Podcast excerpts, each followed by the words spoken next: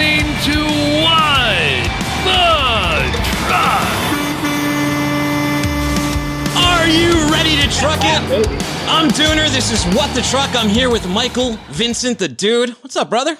Hey, man. How are you, man? It is a beautiful day, man. Mid 50s here in Freight Alley, Chattanooga, the heart of Freight Alley. It's awesome, man. What you doing, man? I'm reading this story about a shipment, uh, and I don't know if you've heard about it, but a shipment of cocaine stuffed bananas. Right, We ended up uh, at Canadian grocery stores due to a drug trafficking mix-up. So I guess even in the drug trafficking world, you know, you have logistics mix-ups like this.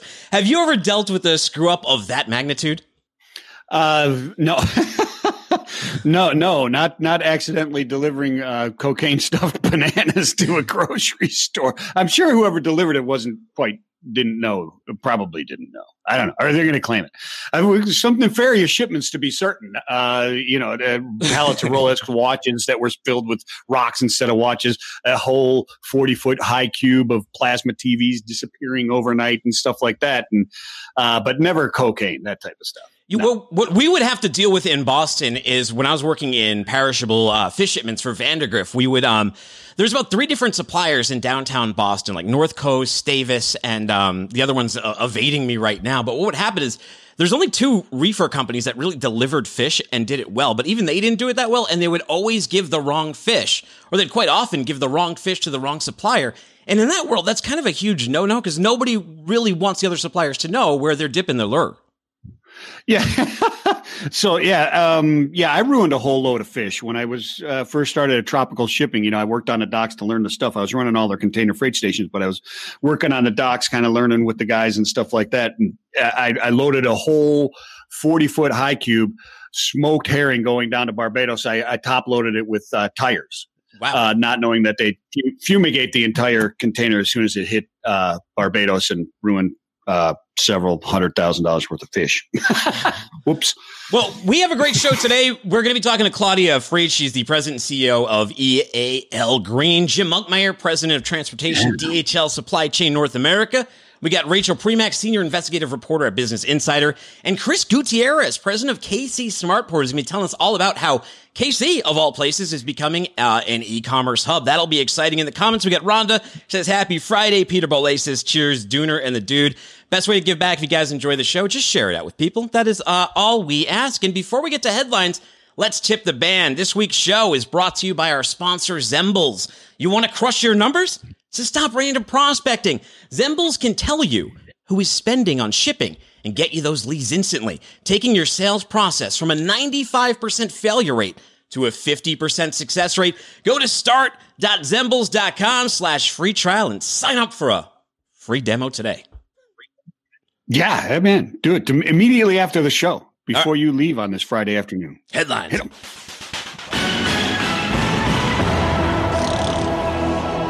All right, it's Friday. You know what that means? DHL supply chain pricing power index, and this week it's going in the wrong direction. It's at a 65, still favoring the carriers. For those of you who are not in the know, zero is fully in favor of the shippers, 100 fully in favor of the carriers. This uses several indices with inside our data platform Sonar to crunch the market down and let you know who's holding the scepter of power when it comes to pricing. What's going on this week, dude? Yeah, it's absolutely. Well, I mean, you, you said wrong direction is relative to who you are, right? Yeah.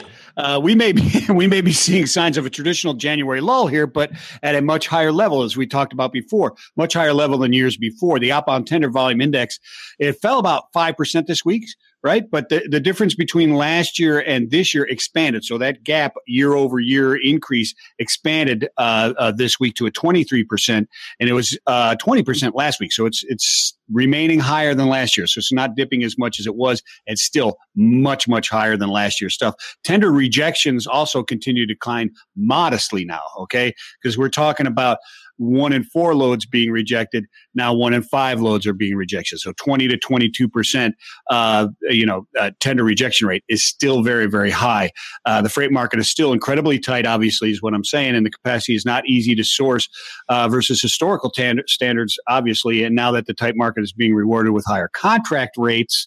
Uh, that will be pulling down some of those uh, those uh, uh tender rejections in the contract market, which then alleviates the upward pressure on spot uh, rates as well. So that's kind of a lot of what we're seeing here. Yeah, if you're a reader of the What the Truck newsletter, you know about which direction the spot rates are going and go to freightwaves.com slash WTT. You'll get the What the Truck newsletter. Comes out every Tuesday at 6 p.m. Eastern time. We talked about the spot rates in there. And according to truckstop.com data, which is available in Sonar, the dry van rate per mile fell more than 6% this week to 285 per mile, inclusive of fuel. This is an acceleration from last week where it only went down 5%. Now, not a huge number, but still there. Spot rates have peaked for this cycle and remain elevated from the historical standpoint. If you remember on January 3rd, they were all the way up to 322, but you know, a lot of, a lot of capacity is coming back online as drivers come back from the uh, the holidays. And also right now, the other reason is the ongoing rebidding season that is seeing contract rates pushed up in a range of the higher single uh, single digits to low double digits over 2020 rates. So some of you are probably already entering those negotiations. Uh, that's something to be aware of, and also those of you that play in the spot market, be aware of that too. So. Um, exciting stuff there, but it looks like we're looking at a little bit more even playing field. So as you mentioned, it's uh maybe not the best look for carriers, but I'm sure shippers are, are a little bit happier that they're getting some relief, especially after that incredibly expensive holiday season of shipping. And we're actually going to get into some of those returns with Claudia from EAL Green when she comes on in just a little bit. But in the meantime, Biden has signed an executive order to strengthen COVID supply chains. That's another thing we talked about in the What the Truck newsletter was the promise of 20 million vaccines by vaccinations by the end of 2020. That didn't happen. We're at about 13 million right now. John Gallagher, he's reporting that shortages in the COVID-19 related equipment and vaccines have prompted an executive order from President Joe Biden to address urgent supply chain gaps by coordinating monitoring and strengthening supply chains. The executive order, it's called a sustainable health supply chain. It was signed on Thursday, was one of a flurry of presidential actions issued by Biden after he was sworn in on Wednesday. Yeah, he's been he's been signing a lot of things, and this one's important. The order directs federal agencies to fill supply shortfalls using all available legal authorities, including the DPA or the Defense Production Act. You remember Trump put that in in place last last year, and identifies immediate supply shortfalls that will be critical to the pandemic response, including shortages in the dead space needle syringes available to administer the vaccine. Uh, the order is included in the administration's 200 page national strategy for the COVID 19 response and pandemic preparedness, also released on Thursday. So, if the federal government does not act, shortages are expected to continue, especially in light of the lean nature of supply chains and the intense global competition for the, some supplies, the strategy warns. Yeah, they want to take inventory too to get a look at the um, to get a look at the strategic national stockpiles. So at least they're taking a look at this. They recognize the problem. They're going to dive into it. Now, I hope government inertia doesn't take over here, right? I hope they don't talk about it too much. We need actions. We need to get these shots in people's arms. By the way, Jake McLeod, he says, a guy I know had a truckload of honey shut down the Jersey Turnpike when it flipped. It made the news. It's funny when we get to good news, bad news, we're actually going to be talking about some, uh, some rollovers too. One with, uh, one with cows and grain. So, so, so, a few things going on there.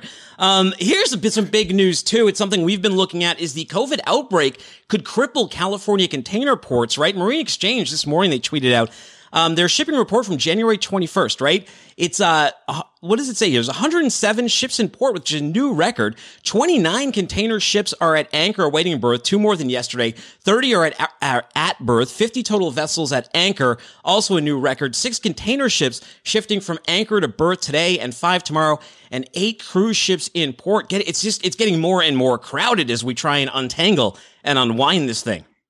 And absolutely, what who's on these cruise ships? Yeah, I don't know. I, and this is just as the uh, this is just as the port is experiencing uh, mass outbreaks. What do we have here? We're at 1,080 ILWU workers have have been stricken with COVID. Oh yeah, yeah. There's there's no doubt about it. The ILW Coast Commitment uh, Committeeman Frank uh, Ponce de Leon uh, told American Shipper on Thursday, longshoremen works workers have been moving cargo nonstop during the pandemic and want to continue to do so. But the skyrocketing rate of infections in Southern California is real and taking its toll.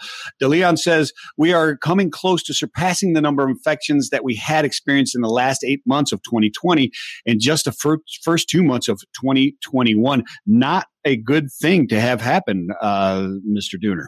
No, I, I wouldn't say so. I would not say so at all. Um, I would not say so at all. They're saying, you know, he, it's impossible for dock workers to even ride in the shuttle buses between terminals and work together to load and unload ships without having contact with hundreds of people per shift. The rate of infection is just growing worse and worse as all these people are, uh, are right on top of each other. But you know what? We mentioned Claudia Freed, right? She's president CEO at EAL Green. She's uh she's here with us now. Let's bring her up on the air. Claudia, thank you for joining us today on What the Truck. Thank you, guys. It's great to be on the show with you and good to see you both. Well, you are a champion of the circular economy, right? Uh, and, you know, with record e commerce, we've talked about it many times on the show, comes record returns. And one of the cool things you talk about is turning some of that excess inventory into charity and figuring out what to do with it. So before we get a little deeper into that, introduce yourself and tell us a little bit about what EAL Green is. With $41 billion worth of customer returns, EAL has been for um, almost four years finding a purpose for the return products by converting those products and returned customer returns excess inventory into scholarships for students as an alternative to the landfill. Uh, the story is that I was the first student that received one of those scholarships a long time ago in 1982 when on a snowy day, two entrepreneurs got together and they said, look, there is excess inventory in one part of the economy. There is a deficit of products in another part of the economy. Let's use logistics, transportation to bring those two worlds together. And that is the EAL model that I run. Awesome stuff, Claudia. My my new uh, my new uh, old friend. if, if you, it's great to talk to you again and, and see you. Thanks for right. being on. So, uh, can you uh, the buzzword that everybody's talking about, circular economy? There's a lot of people don't understand it. I know you're working to try and certify circular economy or businesses, et cetera, right?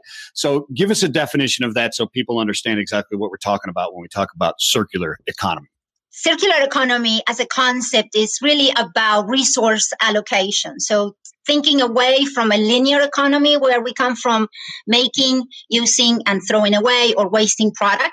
The circular economy uh, was put on the map, if you will, by Madame, um, by Dame uh, Ellen MacArthur uh, from England, who decided that it was time for us to start thinking about circularity as a way of thinking of what to do with end of life products. We have stuff that we don't need. There are returns happening in massive amounts all over the economy, all over the world. So how can we start rethinking about waste in a different way? Uh, that is the model that we run by reusing, recycling, and repurposing product that otherwise may have gone to the landfill. Uh, certainly uh, not an environmentally sound practice. Claudia, I can't help but detect an accent. An accent. I, I, I believe that you are originally from Argentina. Is that correct? I am. I am. Uh, I was born and raised in Argentina. I came to the United States uh, uh, with with uh, thirty six dollars in my pocket, a little suitcase, and a big dream. And here I am. Whoa! In your I had to give you a little cowbell for that. That's awesome. I, lo- I love these stories. You know, I did this post on LinkedIn about comeback stories and people who came from different backgrounds and then found another life in, in logistics. And I love highlighting that stuff. For those of you who are listening now, we're going to highlight a bunch of those stories throughout the, uh, throughout the rest of the winter and spring. We got great response on that one. So I'm, I'm super excited to feature those. But the one thing I like about your story is that you're looking at this excess inventory problem and you're also looking at how you can help give back, right? In a charitable way. How, do you use this excess inventory in a charitable way? We create scholarships by collaborating with colleges and universities and certificate programs in a variety of higher education fields. So what happens is a company, we know companies want to be sustainable and they have this problem of surplus and excess inventory. The product we bring into our fulfillment centers and through a quality control, we decide which three channels can create the most value product that can be reused on a college campus gets shipped out to colleges around the country. Product that cannot be reused, it may need to be repaired or refurbished, is turned into fundraising dollars to support additional scholarships. And anything that is left over is recycled. So we have community partners with colleges and universities. And for them, these are cash donations when we are able to convert those products into cash scholarships. This year in 2020, actually the year that just ended, uh, we were very proud to support our community partners with a $1 million cash scholarships, giving scholarships to over a thousand students this year alone. That is tremendous stuff, Claudia. We got a cowbell for for a million bucks. yeah, all right, all right, all right. Here you go. yeah. yeah, that's awesome stuff. So, but Claudia, you know, we're not doing this alone. We're not doing this alone. We have a lot of help. Uh, one of your friends, uh, Mr. Brent uh, Hutto oh. from uh, Truck Stop. Oh, yeah. He's a supporter of our program, contributing uh, Truck Stop uh, logistics and support, and as well as transportation companies. That's how we do this. Yeah, we got to get you in touch with a, a, number of other people that I was thinking. You, are looking at excess or excess uh, inventory, right? Leftover inventory, not sold, that type of stuff. How are returns affecting it? Returns are going through the roof. Are you connecting with that stuff? Is that a new initiative? What's going on there? Great question. As I mentioned, the, the size of the returns is, is exploding. It's in the billions. It's $41 billion according to the latest number that I read. And retailers are struggling. Uh, they're struggling with the cost analysis of does it make sense for me to process a return? Uh, many retailers are now deciding to let the customer keep the units or the product that they bought and just issue them a credit. But that product has to go somewhere. Our model allows the uh, retailers, distributors, and wholesale distributors, and sometimes even the manufacturers to integrate our return process into their system. So we partner and, and strengthened by transportation that enables us to drop equipment, pick up return products. So we are integrated in the end of life, the very final step of where product uh, no longer can be resold. A lot of the retailers are figuring out uh, do they resell the product themselves? Uh, do they send it back to where it came from? Uh, and that is part of the circular economy. We are trying to create value in every one of those loops. Wow. You know, uh, you're talking about end of life products here. And, you know, especially as Joe Biden uh, comes in the presidency, if you, if you follow energy or transportation stocks, you know that um, yeah. battery initiatives, green energy, huge thing. But batteries themselves, kind of problematic. You save on the front end, but what happens on the back end when you can't use these things anymore? Are we going to run into an issue with, uh, with all of these batteries? Absolutely. A lot of the industries, in fact, I think that um, uh, one of the things that we are seeing is that technology is advancing faster than some of these business models are adapting. Uh, I heard the other day when you interviewed this brilliant uh, uh, uh Fetch uh, Robotics CEO, and she talked about how fast uh, technology moves in parallel to businesses. So the issue with batteries is a very, very critical one. For example, with all the advances in, ele- in electric cars, the, the, the recycling of batteries is a significant problem. I think Australia is doing some interesting work in that space. And and that is where we love to see global collaboration initiatives and definitely where science plays a huge role. Yeah, absolutely. The eh, the other thing, eh, Claudia, is you need to think about in the circular economy. One of these things is the manufacturers looking at that use virgin plastics, right? Virgin plastics are not. Uh, you don't make plastics by refining oil. It's an offshoot of refining oil. And as electric cars and GM and Ford get get better at uh, right or hit their goals of 50% electric electric cars by 2035, virgin plastics can be really expensive. People are going to be looking for that solution to find that recycled plastic, right?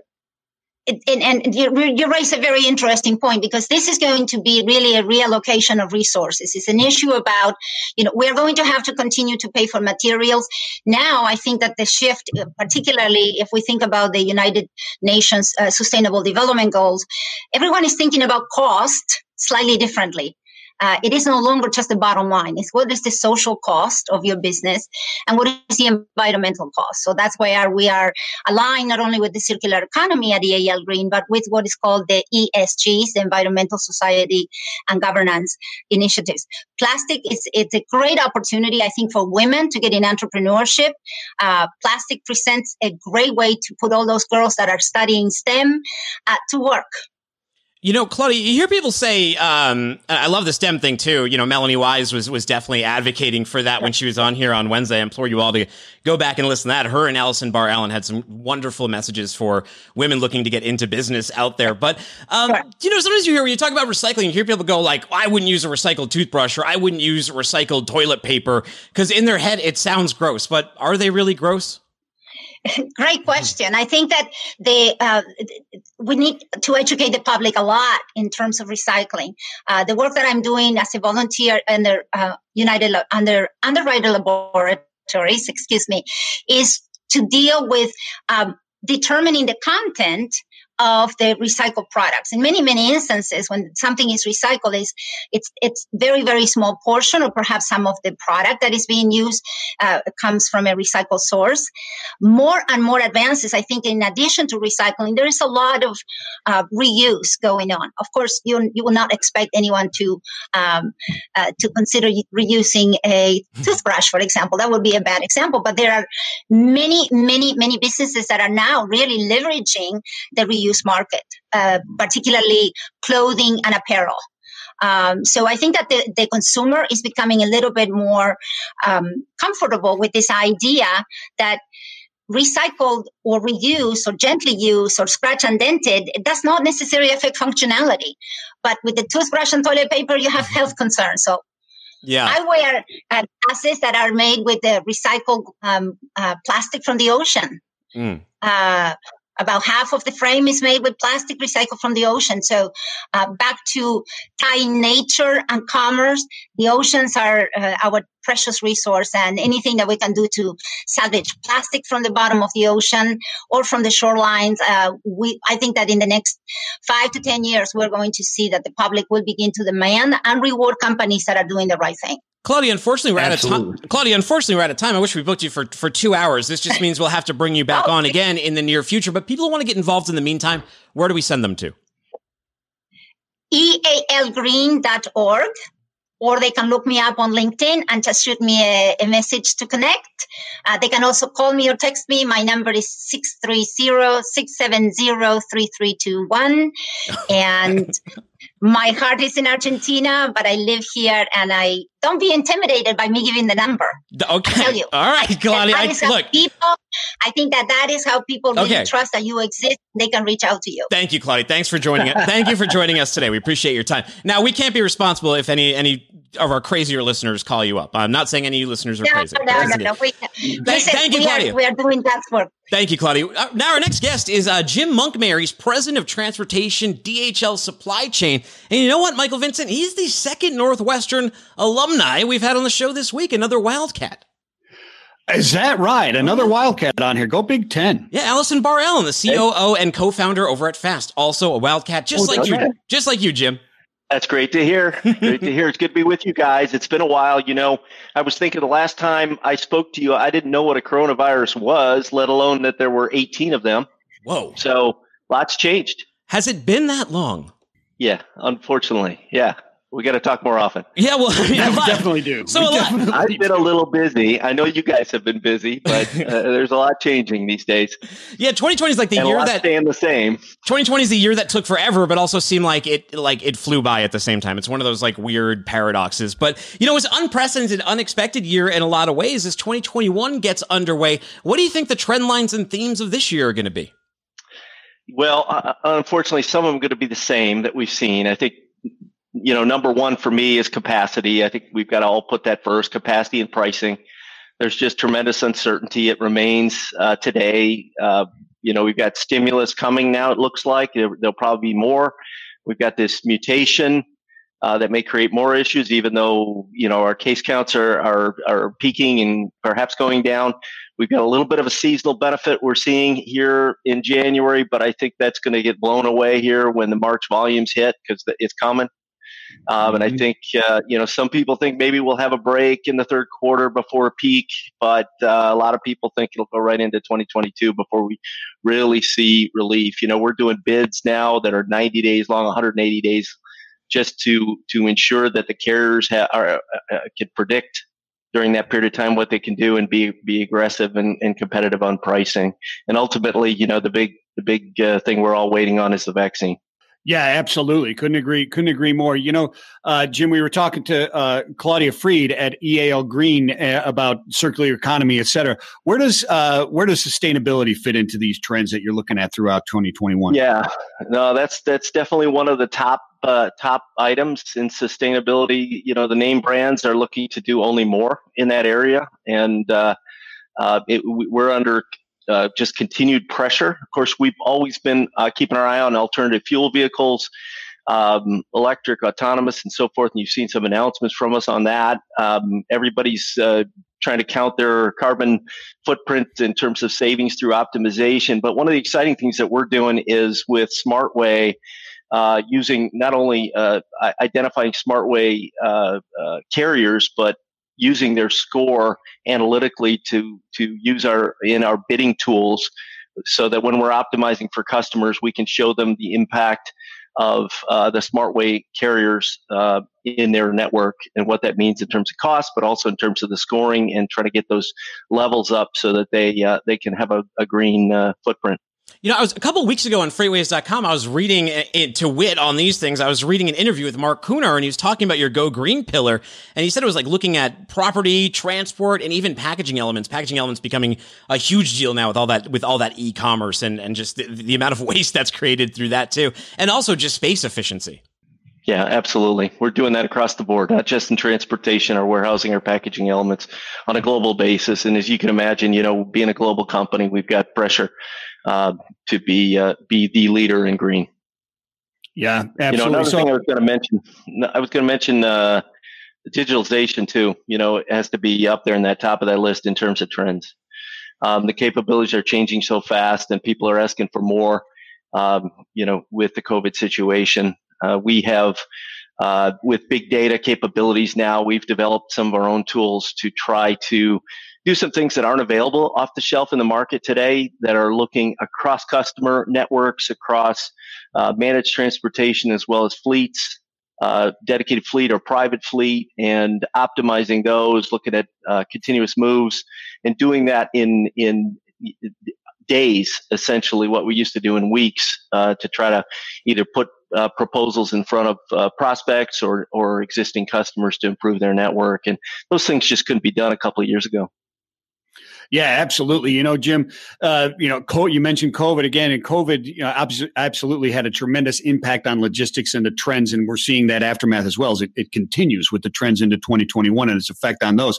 Vaccines are obviously on the top of everybody's mind right now, and we expect they'll continue to be uh, for the future and, and for the better part of 2021 at least. Hopefully, not into 2022. We'd like to get past this, right? But uh, this vaccine rollout, how, how do you see this affecting these trends? What do you think the rollout is there?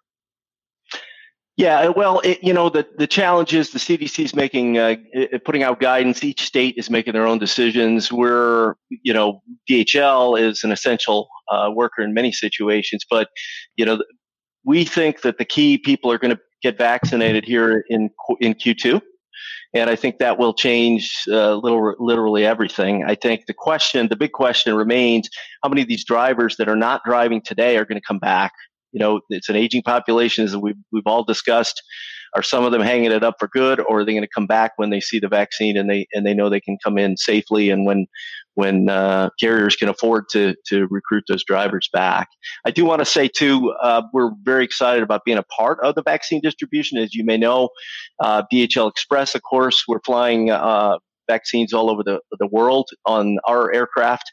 Um, and then our supply chain group, some of my team uh, at our Harrisburg Control Tower, our LLP or lead logistics partner organization, is coordinating the distribution of all the vaccines within uh, the U.S. Jim, so very proud and excited to be a part of that life saving uh, uh, project. Yeah, I mean the problems we've been hearing with the rollout, they seem to have to do with both storage and actually administering when it comes to that final link in that supply chain of just giving it to people. Have there been issues with transportation? I haven't heard as many there. No, I haven't heard of any. Uh, we're delivering everything as it's coming off the line, and uh, you know we had to make some changes to our systems to give uh, give the the customer uh, the information that they needed about signatories and uh, um, information about temperature and uh, uh, so forth, and, and real time visibility uh, that we had to ensure was there with the different providers. But uh, no issues on the transportation side. We can get it to the destination. How it gets from the destination to the shoulder is is somebody else. Jim, before we let you go, what's the next project you're going to have uh, your, your hands in? what, what are you going to be up to next? Uh, we're continuing to build out our network of uh, uh, using that data tool, uh, Transportation Network Optimizer, that's the biggest thing right now um, that we're all all focused on. People who are hearing this and they're like, "I like what DHL's saying. I like Jim. Uh, I want to work with DHL." Where should we send them to? probably the best thing. We have a new podcast that started coming out last year. It's called All Business No Boundaries, and you can find it very easily Googling it. But if you can get to it on our um, website, uh, that's kind of a, a, good entree into all the other things that we're doing in the area of innovation. Uh, the podcast talks about case studies with customers. Uh, so there's a lot of learnings there, and that podcast is getting a lot of recognition. It's up for some major uh, awards, not just for supply chain, but but podcasting in general. So we're pretty excited about that. And you can reach me on LinkedIn. Feel free to reach out. I would love to uh, get to know some of you. Thank you. Thank you, Jim. Thanks for joining us today. Have a great weekend. You too. Bye bye. All right, it's time to say thank you again to our sponsor, Zembles. End the frustration of chasing dead leads and start using Zembles data. Zembles will get you to the companies that are spending on trucking and logistics so you know where to focus your selling. Go to start.zembles.com slash free trial and sign up for a demo today. But before you do that, I think we should talk to Rachael Premack. She is a senior investigative reporter over at Business Insider, and uh, I think a, uh, a former tab drinker, maybe. Hey, Rachael, thanks for joining us. Oh. hey, thanks for having me on. you, you, you weren't a former tab. You had to outsource your, your tab drinking friends. You sent, uh, I think, Katie my way for that that interview. It's funny though. You know what? yeah. The great thing about networking is so. Um, th- here's a small story. So Tab, they decided to discontinue Tab, and then um, I made a joke about it. So Rachael DMs me and she goes, "Okay, you're you're a Tab drinker. One of my reporters is doing a an article on Tab." So I do with her, and then the article comes out. Some the founder of a company called Olipop reads it. He connects with me on LinkedIn. Um, He sends me a couple cases of Olipop, and he's gonna come on the show to talk about the logistics behind uh, launching a new oh. sparkling soda brand. So thank you very much. It's, it's sort of like that that little butterfly effect. So people out there, you know, start the process. Just connect to network. Tell people you drink Tab.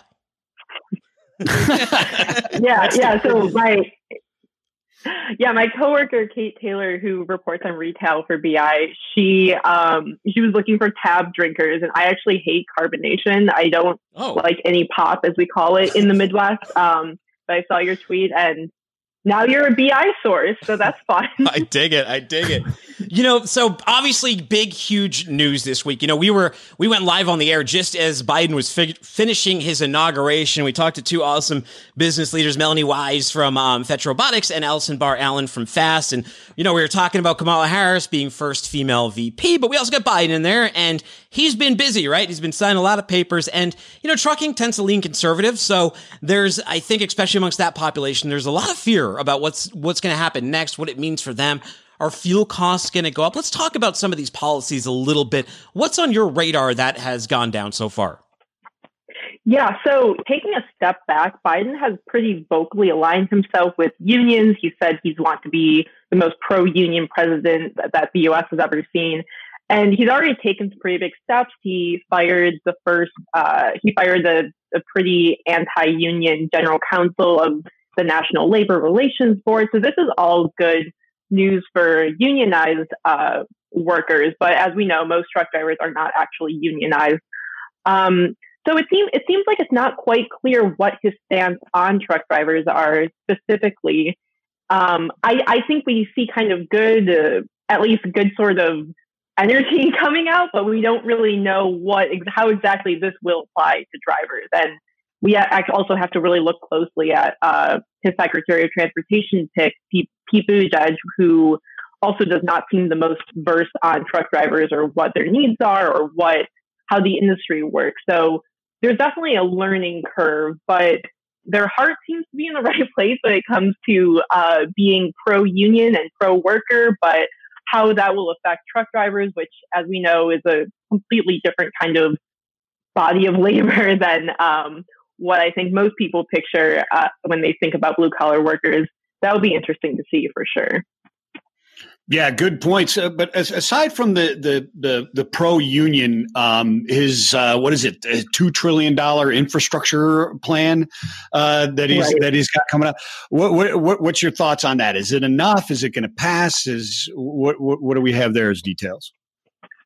Yeah, it's not quite clear how that will all sort out. Um, when I when I listened to uh, Mayor Pete, or I guess now Secretary of Transportation Buttigieg's uh, hearing uh, yesterday, I believe he when when they asked him more about how you know sort of policies that would affect truck drivers, his his response seems to just be, "We'll look into it. We'll look into it." But um, as we do know, Biden has that uh, has sort of paused three uh, trucking reforms that Trump tried to put into motion before he left office. So there's the uh, ending Washington State's uh, rest pay for truck drivers, putting into motion the under 21 pilot trucking program so that uh, those aged 18 to 21 could drive interstate on America's freeways, and then uh, doing some of those reforms, much needed reforms and much asked for reforms on hours of service regulation. Um, so, you know, kind of hit or miss. Obviously, putting forward those hours of service reforms is something that drivers have been demanding for years. Um, and some of those other regulations, I think, yeah, it's it's it's really not clear, in my opinion, how well versed Biden and Buttigieg are aware of how what truck drivers are demanding. It doesn't seem to me that they're very um, informed at this point, unfortunately. You know, I would love to see the right infrastructure bill happen. I mean, the American Society of Civil mm-hmm. Engineers, they say the current U.S. grade for infrastructure is a D plus, but they also say that we need $4.5 trillion by 2025 to uh, improve this. But yeah. I think that if you if you ignore party lines, right? And you you ignore the mm-hmm. left versus the right, and you just think about a big project for America. I think infrastructure is very important, but I also think it could be a big boon for trucking, especially flatbed, because yeah. there's been a lot of stuff, a lot of things we're gonna have to move around in that that industrial sector to make all of this happen. So I don't know if it's that sort of mm-hmm. doomsday scenario that sort of people think with that new administration, because I think that this this could be a big boon. Right. It absolutely needs to happen. Yeah, I, I agree, and and I think it does reinvigorate some of those, especially more industrial sectors of the economy that saw lagging in the past few years, whether it was from the tariff wars and the trade wars or from the halt on manufacturing last year for a few months. Um, I think those are all sectors that definitely do need more revitalization. And something that I've learned more and more in the trucking beat is when the economy is doing well, trucking is doing well. So if more people are working, if more people are gainfully employed and contributing to the economy, that's always good for trucking. So um, yeah, I, I, think I think an infrastructure bill would be great, obviously for workers and for the economy, and therefore it's good for trucking.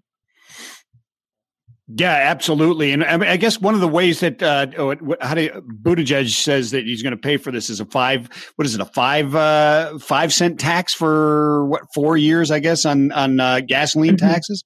Um, I guess right now there's there's kind of room for that. I mean, gasoline's been pretty cheap, but yeah. Uh, right as it as it gets more yeah. expensive and we and we get back to this, that's a little bit of pressure there. Do you see that as the way is paying it? Well, like you mentioned, gas has been incredibly cheap for the past year or so. But when I talk to drivers and I've asked them before, okay, gas is really cheap. This must be great for you guys, right? Their answer is usually, well, yeah, sort of, but also it's cheap because the entire economy is, is or was collapsing. So it's it's it's it's one way to look at it. It's definitely like a short term budget way of looking at it. But I could see the argument, as we've discussed previously, for you know maybe gas goes up a little bit in the short term, that would definitely be somewhat of a pinch. But if overall we are seeing more jobs being created, that's certainly a good thing for truck drivers because just more jobs, more money flowing, more people at work. That's that's just good for the economy and good for drivers. Well, I think that's one of the reasons we wanted to reframe this. Is I, have seen some of like the the shock headlines that are going for the the cheap clickbait, and they're like Biden's doing this to transportation or not. But if you actually listen to what Pete ba- B says what they're doing is they're freezing a lot of these programs, but he hasn't actually said anything. I mean, this yeah. is a quote from me. He says, I want to take a closer look at this and engage with the stakeholders yeah. as well to make sure I understand how this pilot program squares the goals of workers and travel safety with the goal of flexibility. That is saying absolutely nothing. That just says I'm going to review it. I haven't yeah. reviewed it enough to tell you what exactly is going to happen. Yeah, and I think that's a good thing that he's actually going to be taking a closer look at it instead of just saying, oh, more people working, more young people being able to get behind the wheel of a truck, that's a good thing. Or, oh, uh, hours of service reform, that means drivers might be more tired on the road. That's a bad thing. Because I, I, think a lot of people, I'm, I'm assuming that Buttigieg just does not have uh, the greatest background on the trucking industry. I could be wrong. Um, but there are a lot of complexities that are not very clear right on the surface of how this industry works and how this labor force, force works. Um, so yeah, if you're taking a closer look at it, I think that's a great thing. Well, Rachael, uh, yeah. this, Rachael, this show goes quick. We're almost out of time. We got to get to uh, a yeah. stupid question, and this one actually comes from yourself. So I hope you've thought about this. Can you make oatmeal with oat milk? I haven't tried it yet. I'm too scared because I noticed when I make oatmeal, there's like some oat milk like substance that comes out of it. I don't. I'm just scared. It's going to be too much. It's too much. I don't know. Maybe I, will try I, it later. I'll, I'll you, you may you may tear a hole in the space time continuum if you try and do that. I don't. I don't know if you want to attempt that, especially. I mean, in a safe place, right, with proper safety gear. Yeah. Yeah, it's like crossing yeah, streams. I'm, I'm in a 600 square foot apartment, so that might not be the best situation. Um, but my neighbors are okay if I do rip the FaceTime uh, continuum. So sorry, sorry everyone. well, Rachael, Rachael, what are you sinking your teeth into next? What are you investigating next before we let you go? Get some people excited, and I know that you wanted to put it out there that you wanted some drivers to reach out to you. So, um, so put it out there. Yeah, so um, in my new role, I can basically look into, I guess, whatever I want as long as my editors say it's okay.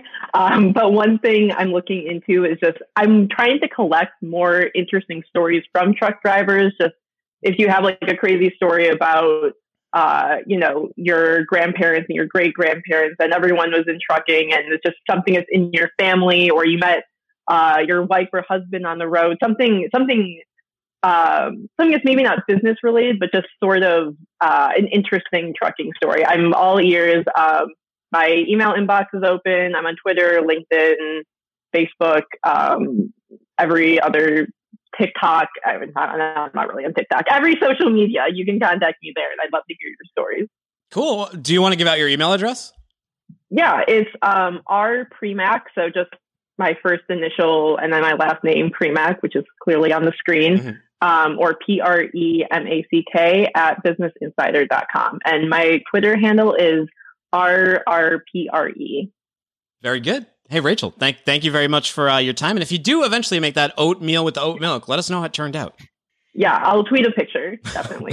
I'm sure you will. Ta- tag me I think it. you need to find out how to make oat milk first. yeah. You ever How are they milking these oats? That's what I want to know. I know it's not clear. They're not animals. well, They're not mammals. all right, Rachael. Thank thank you once again. Thanks for coming on. Have a great weekend. Yeah, thanks so much. Take it easy. Have a good one. All right, next we're going to hear from uh, Chris Gutierrez. He's the president of KC Smartport, and uh, Michael Vincent. I think he's going to try and sell us on Kansas City as an e-commerce destination today. Um, he's also an Ohio State alumni, so he's got that going for him. I'll bang a little water bottle. Say OH. IO. Chris, how you doing, man? I'm doing great. How about you guys? We're uh, we're doing good. Are you excited about the Chiefs game this weekend? It's Red Friday in Kansas City, so I'm ready. I imagine you guys must be going crazy because you've had you you're you've had a time to build the fan base too. This isn't like a one year thing like like the Nashville Predators down this way when they had a good run. Then you see all like the uh, you know the fair weather fans show up and they all got yellow hats on. Casey's been building for a while, and also you guys have been around forever, so you got you got a uh, a lot of lineage over in that area. Absolutely, this fan base here is unbelievable. We call it the Nation, the Arrowhead Nation. The Chiefs are ready to go on Sunday. Well, you know, good luck to the Bills, but we'll be moving on, so it's exciting. Well, Chris, introduce yourself and introduce KC Smartport. Uh, who are you and, wh- and what do you do? Yeah, as you said, I'm the president of KC Smartport. We're the regional economic development group here in Kansas City focused on freight based growth. So we promote Kansas City for new manufacturing, distribution, warehousing, and supply chain operations to locate here and uh, grow in our region in Kansas City. That's tremendous stuff. So, a recent snapshot of Kansas City Metro reveals that the industry uh, industrial market is soaring there, right? So, ranking number three in the U.S. for industrial construction activity in cities with populations between one and four million. KC is also outpacing uh, larger industrial centers, including Austin, Denver, and Seattle, uh, et cetera, in the past 12 months. Um, it's it's alone Kansas City region successfully attracted 12 manufacturers how is KC success, successfully attracting this e-commerce and distribution companies uh, from the outside markets? You know, we've all been through a tough year through the pandemic, but industrial real estate, uh, supply chain industry has been an essential market. We all need to get our goods. As you know it, uh, freight still needs to move. So Kansas City's been on fire the last 18 months. We've had, as you said, 12 companies that have selected the region. We've had over 16 million square feet of new industrial space built in that time frame. Uh, you know, our central location right in the heartland of North America allows us to distribute product 85% of the population in two days, 100% in three.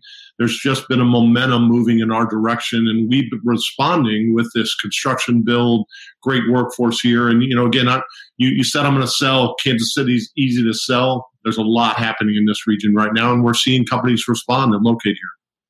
Yeah, you have a lot. Walmart, Urban Outfitters, Chewy, BoxyCharm, UPS, Dots Pretzels. I think is a relatively new one over there.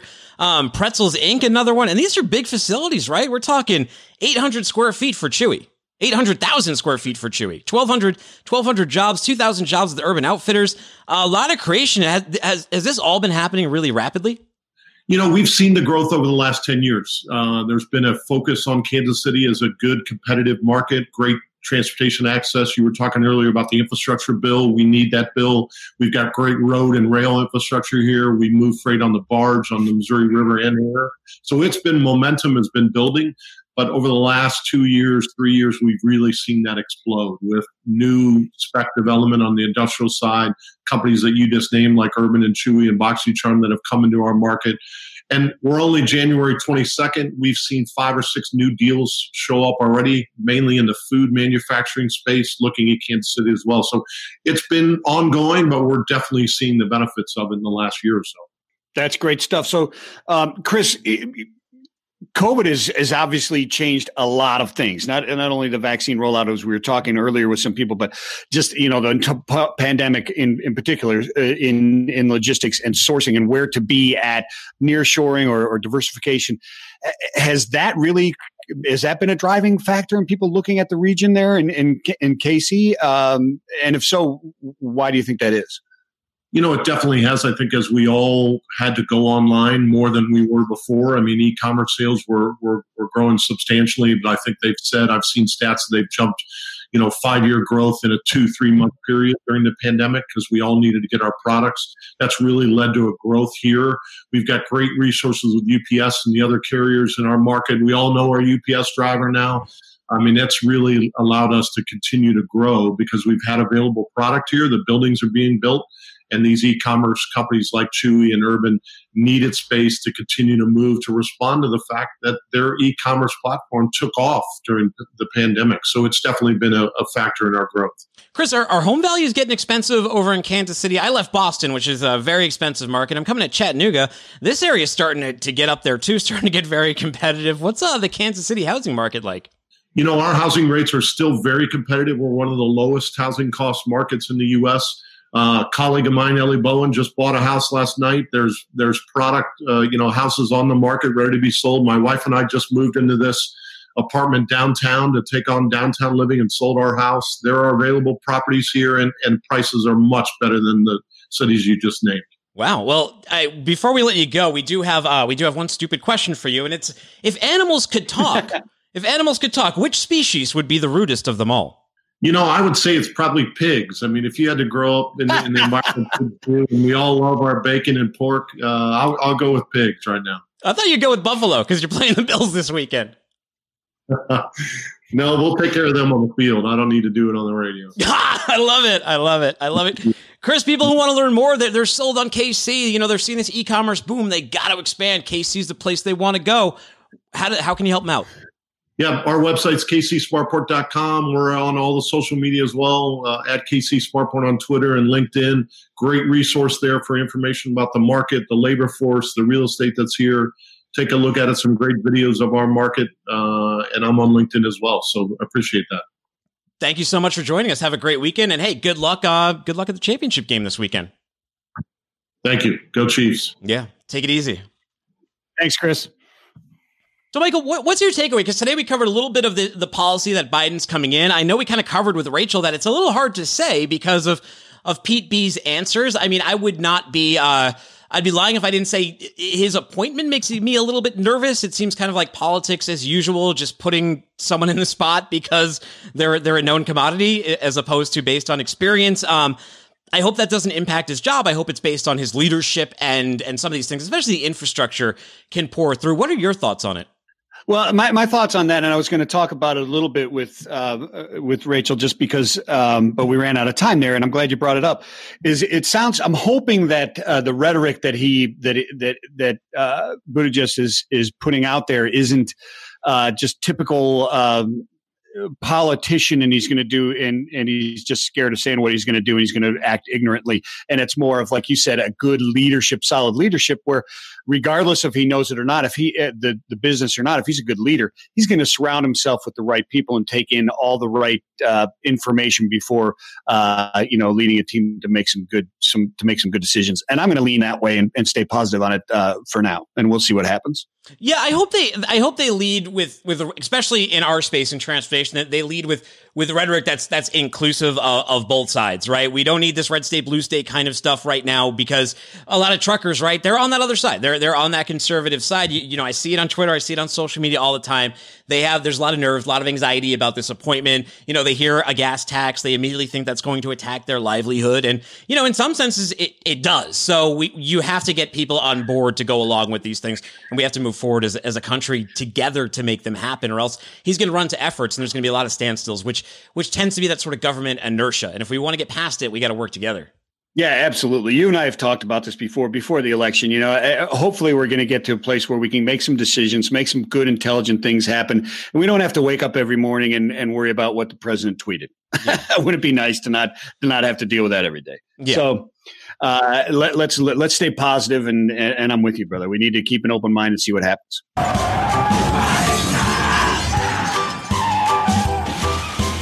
bad news and good news. Boom, boom. All right, now, Jake.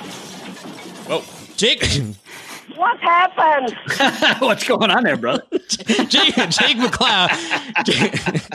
uh, sorry, thanks. Was that a nine iron I heard swinging through the air? Was that a nine iron hitting some dental work? Aaron chased by son with a nine iron and crashed into a, a pole on Thanksgiving. That's a good documentary. I don't know if you guys seen it on HBO. It's the Tiger Woods one. Maybe a little bit long. It's like three hours long. Maybe that's the themes don't really change, so the plot like of the documentary doesn't really move forward that much at times. But uh, Still a pretty good one. But either way, Jake McLeod, you mentioned earlier that a shipment of honey flipped over on the, the roadways. Well, we have some bad news. A grain hauling semi rolled over on the Valley Freeway in, surprise, Arizona Thursday morning. This caused a huge mess, shutting down the on ramp to the freeway. And if you look at this thing, I think we have a few pictures here. There's just grain all over the place, man.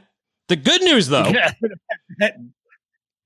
The good news though is the driver wasn't hurt, right? he, but he did he did flee the scene, so they can't find him. The authorities are on the lookout. So he crashes the grain truck, makes this big mess, and I don't know where he went. I hope he's not in the desert. It can get pretty bad out there. Uh, you, you know, um, so they're assuming he's not hurt because he got away uh, quickly.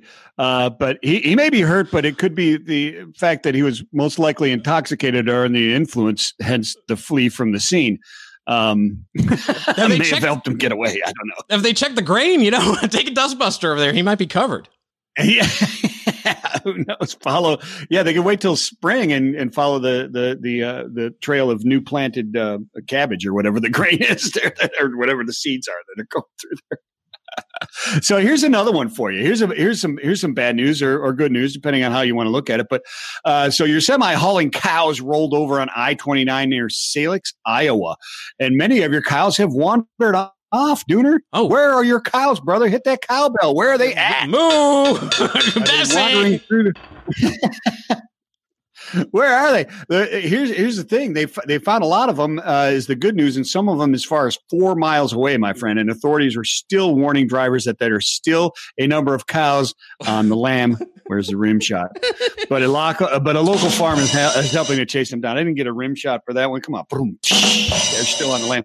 So, dude, there there there are herds of wild cattle roaming uh, uh, the area uh, uh, on I twenty nine near Salix, Iowa. So be careful driving through that area. There, there, or there are, are banditos of cows running around. Little inside production secret: I can't rimshot you when you're talking because of the auto duck. So I rim shot you like four times. People on the audio will hear it because they're hearing this recording, but on the video one, we actually use a system, and there's some sort of like automatic auto duck on there. So if two mics are talking at the same time, um, I tend to be the one that ends up getting ducked under. So it missed my rim shots, but they were there. How did it, how, four miles though?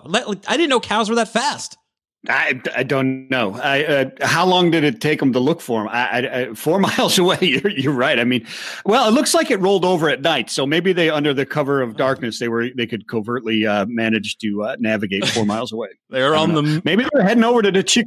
I think the four miles away is uh, there was a Chick Fil A there. I think there's a Chick Fil A four miles from that exit right there at Salix. well, they were they were really on the move. Boom. There we go. yeah. Oh, they also didn't they say that? Didn't you say there's a farmer chasing them too? Maybe there's a guy on a horseback trying to just lasso and bring all these cows back. Oh yeah, I, I, yeah. It's it's. Cur- I mean, well, there's a there's a couple guys out there looking for Curly's gold or something like that, and they ran across these cows. So they're driving them across Iowa back to the owner there right now. I, I think Billy Crystal's leading the charge there. Oh, Rhonda has uh, her inner Nick Austin is coming out. She said it's rather cool here right now, so he'll be uh, he'll be lost on purpose in the Arizona desert. So I don't think he um he you know he's in trouble of uh being like 120 degrees or something. So good news for that guy. Mm. We're looking for Okay, you, buddy. good. Thank you, Rhonda. We're, we can get through this. Get, come out of the desert or come out of hiding. We'll clean up the grain truck. We'll get this all resolved. You don't, you know, this isn't the kind of thing you got to run away from from Earth over. Yeah, no.